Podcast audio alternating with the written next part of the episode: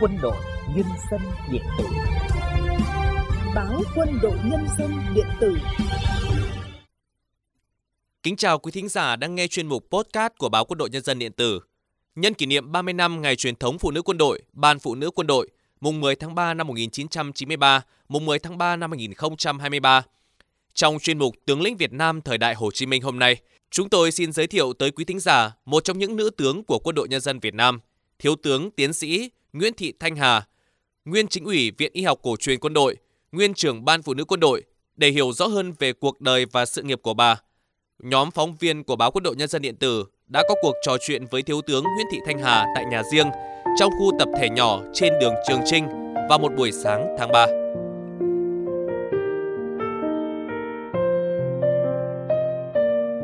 Ấn tượng của chúng tôi trong lần đầu gặp mặt Thiếu tướng Nguyễn Thị Thanh Hà là một người phụ nữ hiền hậu, nhẹ nhàng và gần gũi.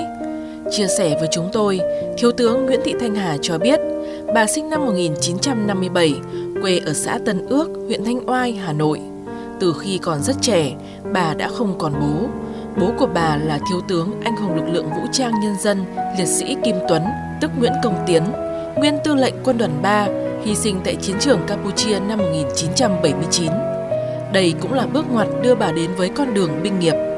Lúc đó, bà Nguyễn Thị Thanh Hà đã tốt nghiệp Đại học Sư phạm Hà Nội, chuyên khoa tâm lý giáo dục và được Bộ Giáo dục và Đào tạo tuyển dụng.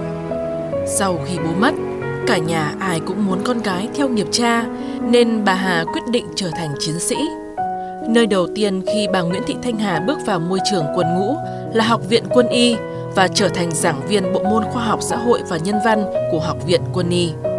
Đó là thời kỳ đầy khó khăn vất vả đối với một cô gái trẻ bởi vừa phải lo toan công việc nhà một cách vẹn toàn, vừa chăm con nhỏ lại phải đi làm xa. Việc thức khuya dậy sớm đối với bà Thanh Hà đã trở thành thói quen hàng ngày. Ngày xưa mình ở học viện quân y xa như thế mà đã là ở học viện làm công tác giảng dạy thì 7 giờ sáng là đã lên lớp rồi. Để đủ 5 tiết buổi sáng giảng dạy, mình phải ra đường rất là sớm. 6 giờ kém 15 mà các bạn biết như mùa đông thế này là ra đường là còn trời tối mịt. Mình đi làm là còn đi xe đạp vào trong Hà Đông nhá. Thì đấy là một cái mà mình cũng khó khăn. Mình kiên định với cái con đường mình đã lựa chọn. Và để kiên định với con đường đó, mình khắc phục tất cả những cái khó khăn, kể cả trong gia đình, kể cả với những cái việc chung để mà mình hoàn thành. Và một cái mình vẫn vẫn tự tin nói rằng là mình chưa bao giờ để cho mọi người nghĩ rằng mình là phụ nữ thì phải ưu tiên, phải nhẹ nhàng cái nọ cái kia. Tất cả mọi cái, mọi người làm là mình cũng làm như thế với Thiếu tướng Nguyễn Thị Thanh Hà, trọng trách với gia đình luôn là ưu tiên hàng đầu, nhưng không vì thế mà ảnh hưởng đến công việc. Bà nhớ lại những ngày tháng vất vả học nghiên cứu sinh của mình.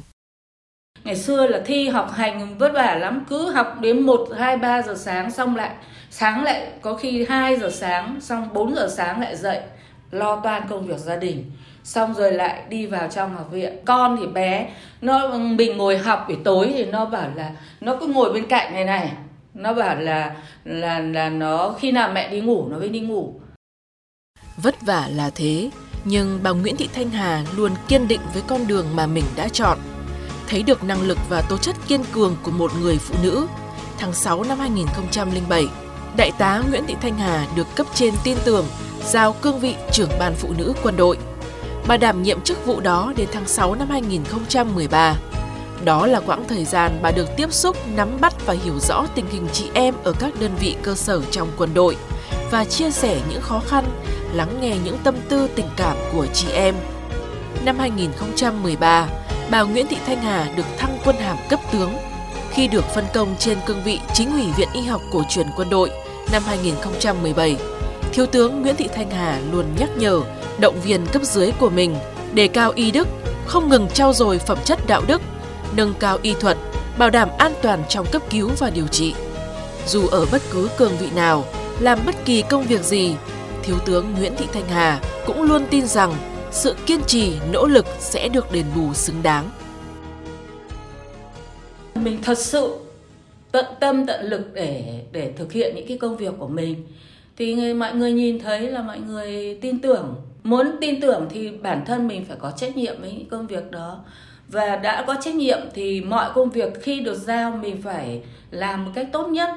Mà người ta thấy là hiệu quả chứ còn uh, công việc gì mà giao cho mà người ta cảm thấy không tin tưởng thì làm sao mà người ta tin cậy để người ta đưa vào các cái vị trí khác nhau? Bằng tinh thần trách nhiệm hết mình với công việc thiếu tướng nguyễn thị thanh hà luôn nhận được sự tin tưởng của cấp trên và sự tin yêu của đồng nghiệp giờ đây, mặc dù đã nghỉ hưu, nhưng thiếu tướng nguyễn thị thanh hà luôn tâm niệm phụ nữ dù thành công đến đâu vẫn luôn phải coi gia đình làm điểm tựa trung tâm có như vậy mới hoàn thành được việc nước